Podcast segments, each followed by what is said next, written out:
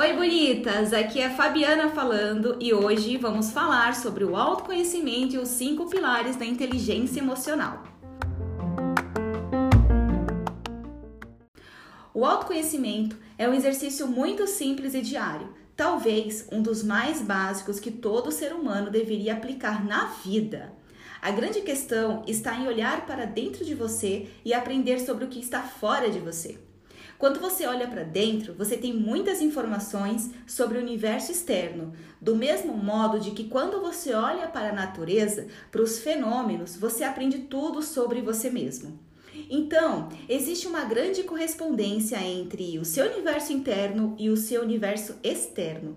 O caminho do autoconhecimento, portanto, não é um caminho meramente teórico, onde a gente vai acumular é, informações intelectuais. Não, não. É uma tendência, é um gosto, é uma curiosidade por você conhecer as coisas em contatos com elas, podendo ser num diálogo falado com você ou até mesmo num silêncio conversado com você mesmo. É assim que você conhece intimamente cada coisa.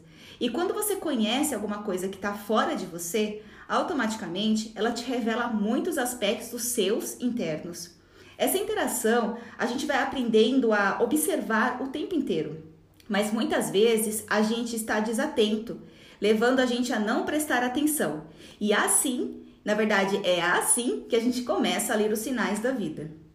É muito simples. Se você convida a vida para bater um papo, ela vai te dar muita coisa. Lógico que você não vai ficar paranoica, obcecada, querendo ler todos os sinais. A ideia aqui não é essa. A ideia não é que você transforme o caminho do autoconhecimento em uma, uma nova obsessão do mundo moderno.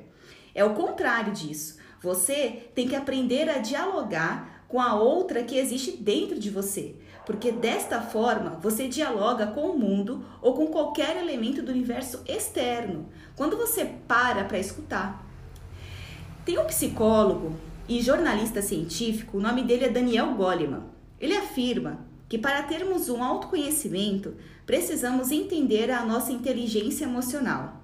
E de acordo com Goleman, existem cinco pilares determinantes para se ter êxito nos relacionamentos e no trabalho. E até mesmo ele diz que o bem-estar físico. Eu vou citar para vocês quais são os cinco pilares. Número 1, um, conhecer as próprias emoções. Número 2, controlar as emoções. Número 3, ter automotivação. Número 4, ter empatia. E a número 5 é se relacionar-se interpessoalmente. Então, bonitas, a mudança ela depende somente de você.